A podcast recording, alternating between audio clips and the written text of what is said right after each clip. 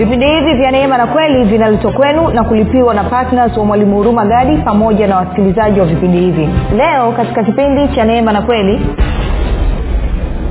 kumbuka bwana yesu wakati anazungumza na wayahudi waliomwamini aliwaambia kwamba ninyi mkikaa katika neno langu mmekuwa wanafunzi wangu kweli kweli tena mtaijua kweli ama mtaifahamu kweli na hiyo kweli itawaweka huru. Kwao ninaposikiliza neno la mungu likafafanuliwa ninapolielewa ninapolielewa linasababisha moja nuru kufurika ndani ya moyo wangu na nafsi yangu kwa maana ya akili lakini mbili linasababisha ujinga kuondoka na kwa maana hiyo maarifa kuingia na tatu linasababisha mimi kuwekwa huru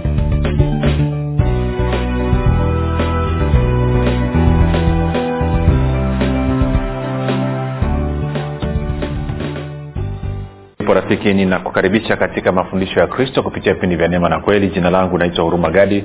Ninafuraha kwamba umeweza kuungana nami kwa mara nyingine tena ili kuweza kusikiliza kile ambacho bwana wetu yesu kristo ametuandalia.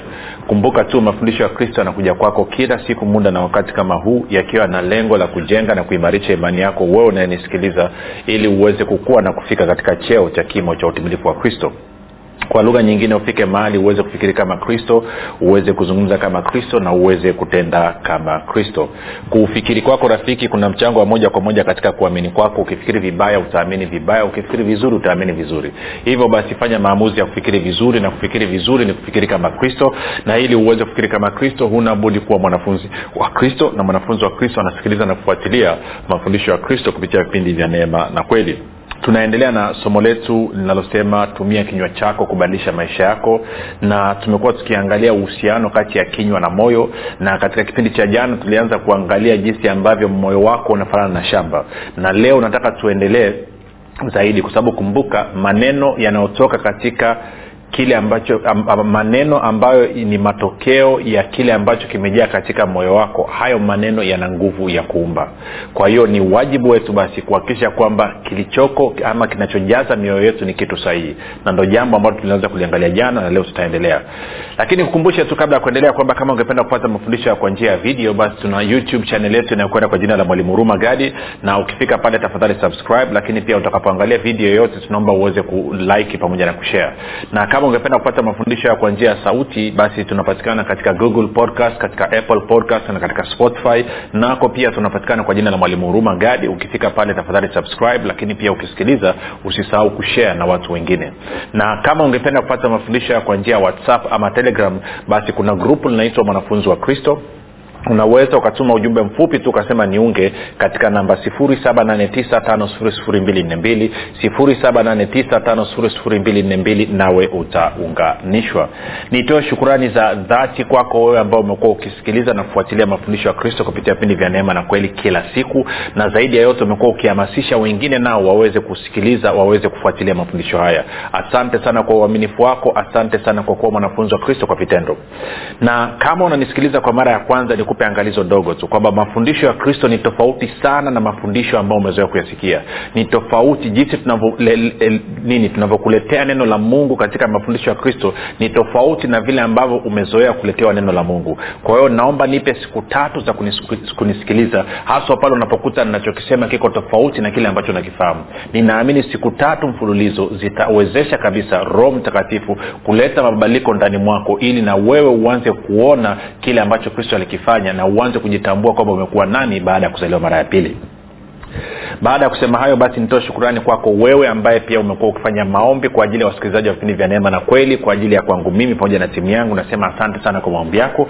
Kumbuka tu rafiki unapofanya maombi kwa ajili ya wengine basi omba macho ya mioyo yao yaweze kutiwa nuru waweze kuielewa siri ya kristo kwa sababu ni siri. Omba sawasawa na waefeso mlango wa kwanza mstari wa 17 mstari wa 23 na wakolosai mlango wa kwanza mstari wa 9 hadi ule wa 11 ukifanya hivyo utakuwa umesababisha roho mtakatifu apate fursa ya kuleta mabadiliko ndani ya mioyo ya wasikilizaji. Pia usisahau kumwomba baba kwamba kwa njia ya roho mtakatifu na malaika basi asababishe watu waweze kuvutika na kukutana na mafundisho ya kristo kupitia vipindi vya neema na kweli. Iwe ni katika redio ama iwe ni katika mitandao ya kijamii ama iwe ni kupitia vitabu na makala mbalimbali. Mbali.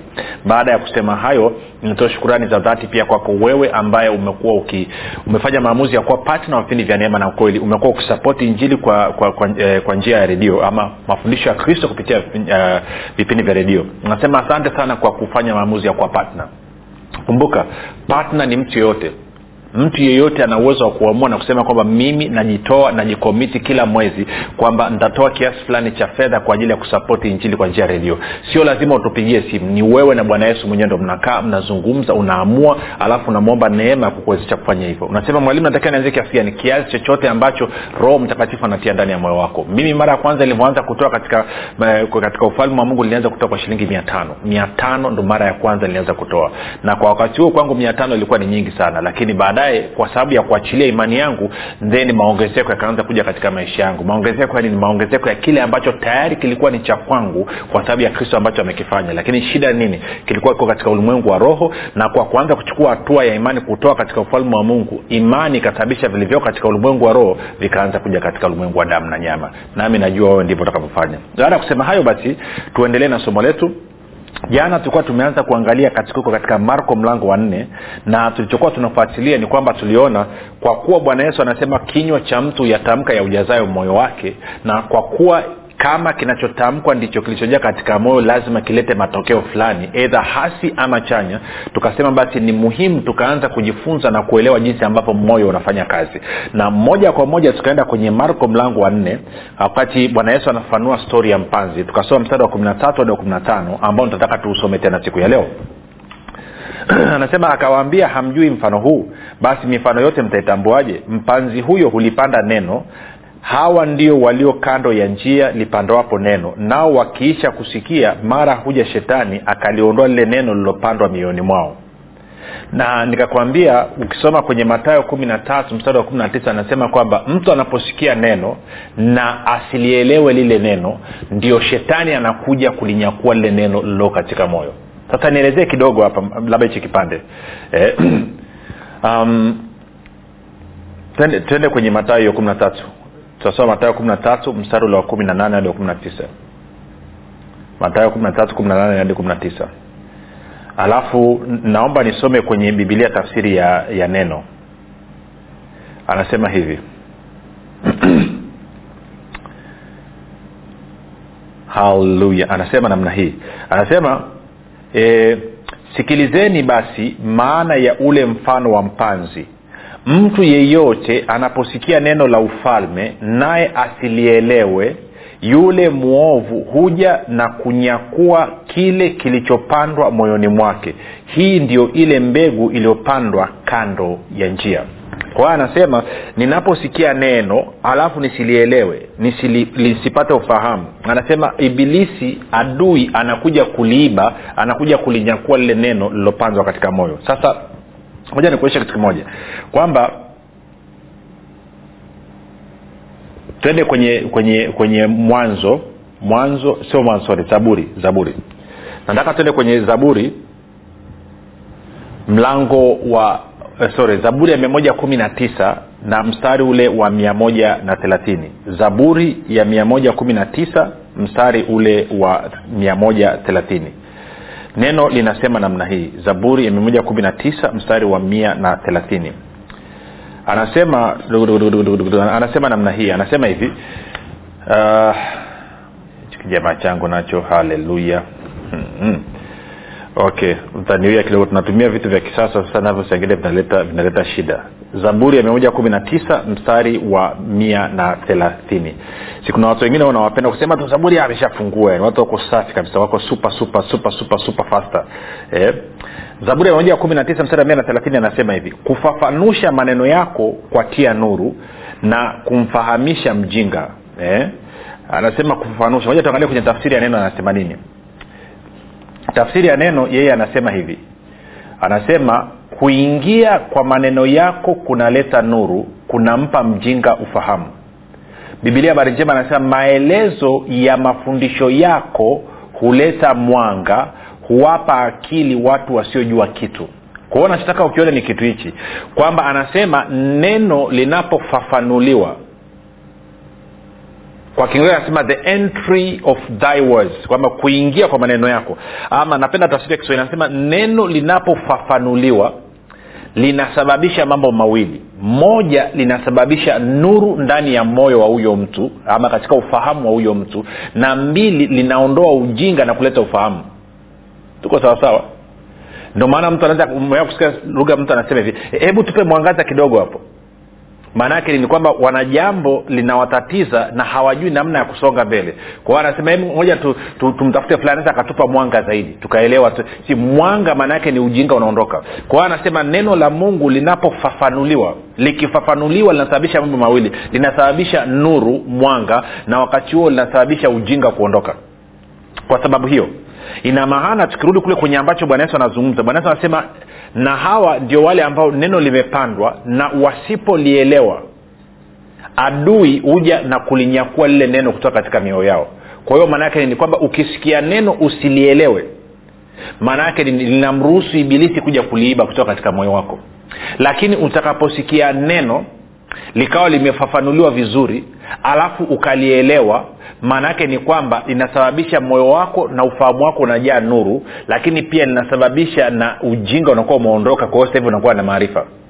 Tuko sawasawa lakini pia kumbuka jambo la tatu nikuelezee kidogo kuhusu neno kumbuka bwana yesu wakati anazungumza na wayahudi waliomwamini aliwaambia kwamba ninyi mkikaa katika neno langu mmekuwa wanafunzi wangu kweli kweli tena mtaijua kweli ama mtaifahamu kweli na hiyo kweli itawaweka huru. Kwao ninaposikiliza neno la mungu likafafanuliwa ninapolielewa ninapolielewa linasababisha moja nuru kufurika ndani ya moyo wangu na nafsi yangu kwa maana ya akili lakini mbili linasababisha ujinga kuondoka na kwa maana hiyo maarifa kuingia na tatu linasababisha mimi kuwekwa huru.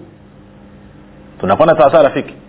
Ndio maana mungu akasema tafakari usiku na mchana sasa kumbuka katika waraka sorry katika injili ya yohana mlango wa kwanza anasema hapo mwanzo alikuwepo neno naye neno alikuwa kwa mungu naye neno alikuwa mungu. Anasema pasipo neno hakuna chochote kilichofanyika. Anasema ndani ya neno ulikuwamo uzima na huu uzima ni nuru ya watu huo ni mstari wa nne. Na mstari wa tano anasema nayo nuru yang'aa gizani na giza halikuishinda ama halikuiweza. Kwa hiyo maanaake ni kwamba nikisikiliza neno nikawa nimepata ufahamu likawa limefafanuliwa nikalielewa maana yake linasababisha nuru ndani ya moyo wangu na ufahamu wangu linasababisha maarifa kuingia na hivyo ujinga kuondoka na linasababisha mimi kuwekwa huru. Natoka kwenye utumwa naingia kwenye uhuru. Tunakwenda sawa rafiki? Sasa kwa sababu hiyo ndio maana mungu akamwambia joshua kitabu hichi cha torati ama cha neno kitafakari usiku na mchana kwa nini anawambia tafakari? Anajua katika kutafakari ndio atapata uelewa na akipata uelewa maanake automatikali nuru itaingia katika moyo na katika ufahamu wake na hivyo giza litaondoka. Lakini pia maarifa ataingia katika moyo na katika ufahamu wake na hivyo ujinga utaondoka na uhuru utaingia katika moyo wake na katika maisha yake na hivyo utumwa kuondoka. Tuko sawasawa rafiki? Sasa ndio maana tunafanya kwa mfano vipindi vya neema na kweli. Tunaleta vipindi kila siku kwa nini tunaleta vipindi kila siku? Tunajitahidi kuleta ufahamu kumwelewesha mwanafunzi wa kristo kumwelewesha huyu mkristo ili aweze kujitambua kwamba huyu mkristo atakapopata ufahamu wa kile ambacho kinafundishwa tuna uhakika kabisa kwamba nuru inaingia ndani ya moyo wake na ndani ya ufahamu wake. Lakini pia tuna uhakika kwamba maarifa yanaingia ndani ya moyo wake na ndani ya ufahamu wake na tuna uhakika pia kwamba anasababishwa kutoka katika utumwa na kuingia katika uhuru wa wana wa mungu na kama ndio hivyo maana yake ni kwamba watu wanapopata ufahamu watu wanapopata uelewa maana yake ni kwamba ibilisi anapoteza udhibiti anapoteza control juu ya hao watu. Tunakwenda sawasawa rafiki? Maanake kama nikisikia neno alafu nikalielewa likafundishwa vizuri nikalielewa maana yake nini? Maana yake ni kwamba litasababisha mimi kufurika nuru ndani ya moyo wangu na ufahamu wangu ama kwenye nafsi yangu. Na hivyo kama kuna ibilisi katika nafsi yangu ama anatembelea katika moyo wangu inabidi akimbie kwa sababu nuru yang'aa gizani na giza alikuiweza lakini pia itasababisha niwe na maarifa kumbuka hosea nne sita. Watu wangu wanaangamizwa kwa kukosa maarifa. Wanaangamizwa na nani? Wanaangamizwa na ibilisi pamoja na wafuasi wake. Kwa hiyo ninapopata maarifa inamzuia ibilisi asiweze kuniangamiza. Lakini pia tatu kwamba ninapopata maarifa nikijua nikipata ufahamu wa neno inasababisha mimi niwe huru. Na haswa neno la kristo linaniletea uhuru. Na kwa maana hiyo ninachomoka kutoka katika utumwa wa shetani utumwa wa dhambi utumwa wa mauti. Tunakwenda sawasawa rafiki? Sasa. Utaweza ukaona kwamba ibilisi apendi watu waelewe. Kwa sababu anafahamu moyo ni shamba. Na kinywa cha mtu kikitamka yaliyojaa katika moyo hicho kitu lazima kitimie. Kwa kuliko watu wawe na maarifa ya kweli ya kristo ambayo inaleta uhuru inaleta nuru na inaleta maarifa ni bora watu wajawe na mapokeo kama ambavyo tuliona katika vipindi vilivyopita mafarisayo walikuwa wamejaa mapokeo ndani ya moyo wao ndio mioyo yao. Ndio maana kristo alipokuja mbele yao hawakuweza kumtambua. Tunakwenda sawasawa rafiki. Ndio maana kristo anapokuwa anafundisha hawakuweza kumwelewa. Na kwa maana hiyo wakaendelea kukaa katika utumwa. Sasa leo hii kuna uongo mmoja ambao ni mkubwa sana unafanya kazi katika kanisa. Na wakristo wengi hawajui huu uongo kwamba una madhara makubwa kiasi gani. Uongo nambari moja ambao ibilisi anautumia kuharibu maisha ya watu ni kuwatisha na kuwaingizia hofu wasikutane na kweli wasisikilize kweli. Huo ndio uongo nambari moja. Huo ndio uongo nambari moja. Kwamba akiweza kutuzuia tusisikie kweli maana yake ni kwamba atatusababisha tuendelee kukaa katika ujinga atatusababisha tuendelee kukaa katika giza na atatusababisha tuendelee kukaa katika utumwa.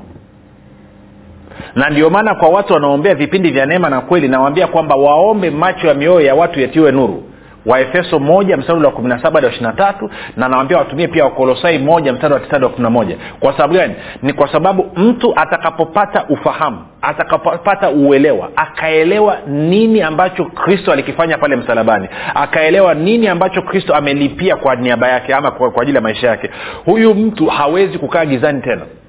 Huyu mtu hawezi kukaa kwenye ujinga tena wala huyu mtu hawezi kukaa katika utumwa tena. Maanaake ni kwamba huyu mtu anawekwa huru na ibilisi hataki hilo. Wala hafurahii hilo. Moja nikuulize kitu kimoja. Unadhani kwa nini rafiki wewe unanisikiliza labda umekuwa unasikiliza edha una wiki moja wiki mbili miezi sita miezi whatever muda. Unanisikiliza kila siku. Lakini hamna siku hata moja ambayo umechukua hatua ya kwenda kuwaambia wengine na kuwahamasisha wengine wasikilize vipindi hivi unadhani aliyekuzuia ama anayekuzuia usiende kuwaambia wengine ni nani? Kwa sababu haiwezekani ikawa ni mungu. Maanake timotheo wa kwanza mbili nne inasema mapenzi ya mungu ni watu wote wafikie uokovu na kupata ujuzi wa kweli. Kwao haiwezekani ikawa ni mungu ama roho wake ama bwana yesu mwenyewe anakuzuia usiende kuwahamasisha wengine kusikiliza hivi vipindi. Ambaye pekee anakuzuia wewe usiende na kukupatia uzito ni ibilisi. Siiko ananyelewa lakini pia unadhani ni kwa nini kama umewai kunisikiliza tunafundisha mafundisho ya kristo tuna muda sasa na kila kitu tunachokifundisha tunakisoma kutoka katika neno tunakupa uthibitisho wa maandiko. Unadhani kwa nini saa nyingine natokea watumishi mbalimbali mbali, katika madhehebu mbalimbali makanisa mbalimbali wananyenyuka na kuanza kukataza watu wao wasinisikilize? Ni kwa sababu wanajua sio wote lakini baadhi yao wanafahamu kwamba watu wakianza kusikiliza mafundisho ya kristo watatoka gizani watatoka katika ujinga na watatoka katika utumwa. Na hivyo wataingia katika nuru watakuwa na maarifa na hivyo watakuwa huru. Na wao hawataki kwa sababu mtu akishakuwa huru huwezi ukamshinikiza ama ukamlazimisha afanye kile kitu ambacho hataki. Lakini maadamu mtu ni mtumwa bado maadamu mtu amejaa hofu bado maadamu mtu amejaa giza bado unaweza ukamchezea ukamwambia chochote kile unachokitaka na huyu mtu akakubali na kama kuna wakati ulio changamoto kwa watumishi kufundisha injili ni kipindi hichi. Maanaake watu wa mungu wana uwezo wa kukutana na mafundisho sehemu yoyote viganjani mwao kwenye simu zao za mikononi. Huwezi ukawazuia. Unaweza ukamzuia asiende kwenye semina physically katika mwili lakini huwezi ukamzuia asiangalie mafundisho kwenye youtube. Ama asikilize mafundisho kupitia whatsapp ama telegram. Si sijui unanyelewa nachokizungumza rafiki? Na ibilisi inamsumbua na kwa sababu hiyo ndio maana ibilisi akaja na mbinu mpya pia. Anakataza watu wasiende kwenye mitandao ya kijamii. Kwa nini anawakataza? Kwa sababu anajua wakienda huko watakutana na kwe mwanzo yani anawakataza wakristo. Watu duniani ni ruksa kwenda kwa sababu kule amewekea maujinga amewekea picha za ngono amewekea vitu vituko vituko vitu vya ovyoovyo tu ambavyo vinavuruga vina mioyo yao. Lakini kwa wakristo pia anakuja kutumia viongozi wa kikristo kuwakataza watu kwamba amna msiende huko. Wakati anajua kabisa ibilisi kwamba hawa watu wakienda watakutana na mafundisho ya watumishi mbalimbali. Kwao siko nanjana nachokizungumza kwao pointi yangu ni nini? Pointi yangu ni hii. Kwamba mimi na wewe tunawajibika kuhakikisha tunapata ufahamu sahihi wa kile ambacho mungu anasema katika neno lake haswa katika maisha ya agano jipya tutakapoelewa iwe ni eneo lolote liwe ni katika eneo la afya liwe ni katika eneo la ulinzi iwe ni katika eneo la ustawi eneo la kufanikiwa eneo la furaha amani ndoa nzuri na kadhalika maana yake ni kwamba nuru itafurika ndani ya moyo wangu itafurika ndani ya akili yangu na itasababisha niwe na maarifa. Alafu nikishakuwa na maarifa itanisababisha nitoke katika utumwa na kuingia katika uhuru wa wana wa mungu. Sijui kama unanipata hapo rafiki nachokizungumza kwa hiyo ndio maana unatakiwa usikilize tena na tena na tena na tena. Kwa nini? Kwa sababu kadri unavyosikiliza ndivyo ambavyo giza linazidi kuondoka na ndivyo ambapo uwezo wako wa kuelewa unavyozidi kuongezeka. Kumbuka katika warumi kumi kumi na saba anavyosema anasema basi imani chanzo chake ni kusikia ujumbe na kusikia huo ujumbe huja wa anasema ngoja. Basi chanzo chake ni, ni imani chanzo chake ni kusikia. Na kusikia huja wa kusikia ujumbe wa kristo. Kwao maana yake ni kwamba ninaposikia mara ya kwanza maana yake nini? Maana yake ili niweze kusikia kile ambacho mungu anasema lazima nisikie kwanza ujumbe unaomuhusu kristo. Ujumbe unaomuhusu kristo unaondoa uziwi ndani ya moyo wangu na kwa maana hiyo unaruhusu sasa nisikie kile ambacho mungu anazungumza. Ndio maana wengine wanasema mwalimu kila navyosikiliza mafundisho yako nikirudia kila naporudia nasikia kitu kipya. Kila naposikia nasikia kitu kipya. Kila naposikiliza nasikia kitu kipya. Kwa sababu gani? Kadi unavyosikiliza ndio uziwi unavyoondolewa na meseji ya kristo na kwa maneno naruhusu moyo wako masikio yako ya ndani yaweze kusikia na kupokea. Ndio maana tunawambia watu sikiliza tena na tena na tena na tena. Kwa nini tunaleta vipindi vya neema na kweli kila siku? Kwa sababu tunafahamu wewe siku nzima unashinda kusikiliza nini. Inawezekana asilimia tisini mpaka tisina tano ya unayoyasikiliza ya ambayo unayazungumza ni mambo ambayo yako kinyume kabisa na mema yako. Ni mambo ambayo yanasababisha mbegu ambazo sio nzuri kupandwa katika moyo wako ambao ni shamba. Na kwa maana tukasema okay basi tuwapelekee wapendwa mafundisho kila siku walau kila siku apate dozi. Kwa sababu gani? Kwa sababu kweli ya kristo ina nguvu kuliko hayo mengine. Kwao tunajua kweli ya kristo ikiingia hizo takataka ambazo zinataka kuingia siku hiyo lazima ziondoke. Ndio maana kwa mfano kila siku tunaposti mafundisho. Kwa wale walio kwenye whatsapp na telegram mafundisho haya tunayaposti kila siku saa kumi alfajiri. Ah, saa kumi alfajiri ameshaingia kwa nini? Kwa sababu tunataka uanze siku yako kwa kuisikia kweli kwa kuruhusu neno la kristo kujaa ndani ya moyo wako. Na kwa kufanya hivyo maanaake ni kwamba unamzuia ibilisi asilete matakataka yake. Unamzuia ibilisi asija akanyakue. Tume vizuri mpaka hapo kwa hiyo kumbuka ndio maana ni muhimu kutafakari. Ndio maana unaposikiliza mafundisho kama haya ndio maana tunatuma kwenye whatsapp kwenye telegram si tuko kwenye podcast tuko kwenye google podcast kwenye apple spotify. Tuko kila kona. Kwa nini? Ili tukusaidia wewe. Na sasa hivi tumeanza pia kurusha mafundisho kwenye facebook. Yanapatikana kila siku kwa jina la mwalimu huruma gadi. Pia tunaweka kwenye instagram. Hamna uchochoro ambao utapita hatupo.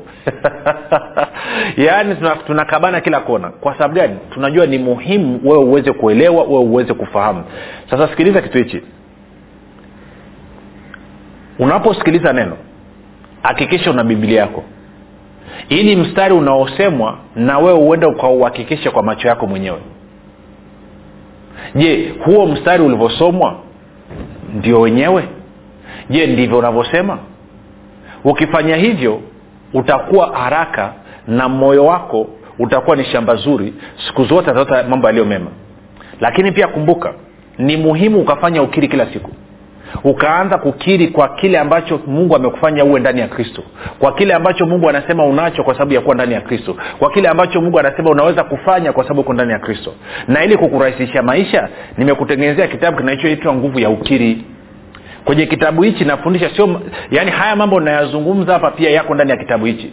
Lakini pia nikakutengenezea na sampo za ukiri ili uweze kutumia. Ndani ya umu kuna ukiri wa haki kuna ukiri wa baraka kuna ukiri wa uzima kuna ukiri wa ulinzi uponyaji na afya e, kuna kuna ukiri kuhusu habari ya madeni kulipwa kwa habari ya wewe kuweza kulipa madeni kwa wewe kuweza kulipa bili zako kwa wakati kuna ukiri unahusiana na mambo ya ndoa na mambo ya kupata watoto. Kwao tumekutengenezea kwa ajili ya kukurahisishia ni kitabu ambacho ulitakiwa uwe nacho kila siku. Kabla ya kutoka nyumbani kwako uanze kwa kufanya ukiri sasa unapofanya ukiri sio tu kwamba hichi kitabu nimekifanyia maombi kimejaa nguvu za roho mtakatifu. Kila neno liko loaded na holy spirit.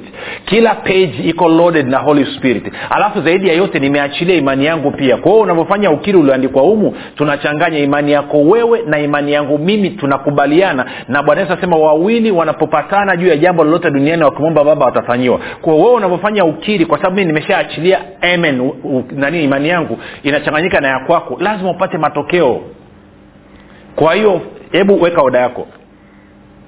Lakini kubwa zaidi kama hujampokea yesu kristo kuwa bwana makozi wa maisha yako fanya maombi yafuatayo. Sema mungu wa mbinguni naamini yesu kristo ni mwanao. Alikufa akafufuka kwa ajili yangu. Bwana yesu ninakukaribisha katika maisha yangu. Uwe bwana na mwokozi wa maisha yangu. Asante kwa maana mimi sasa ni mwana wa mungu. Rafika umefanya maombi mafupi kabisa na kukaribisha katika familia ya mungu na kukabidhi mkononi mwa roho mtakatifu ambako ni salama tukutane kesho muda na wakati kama huu. Jina langu naitwa huruma gadi na yesu ni kristo na bwana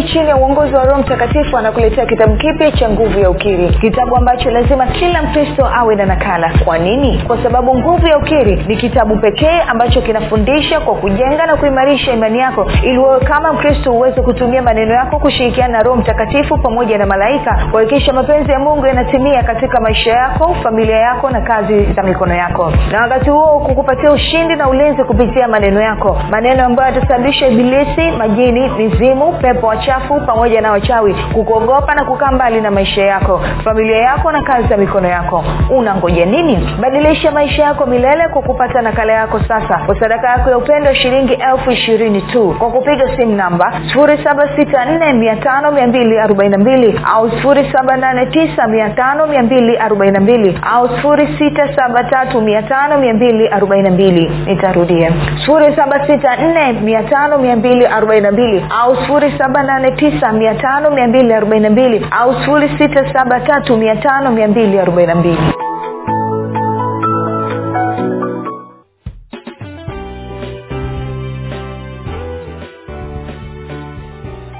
umekuwa ukisikiliza kipindi cha neema na kweli kutoka kwa mwalimu huruma gadi kwa mafundisho zaidi kwa njia ya video usiache kusubscribe katika youtube channel ya mwalimu huruma gadi na pia kumfuatilia katika apple podcast pamoja na google podcast. Kwa maswali maombezi ama kufunguliwa kutoka katika vifungo mbalimbali vya bilisi tupigie simu namba 7645242 au 7895242 au 6735242 meaning.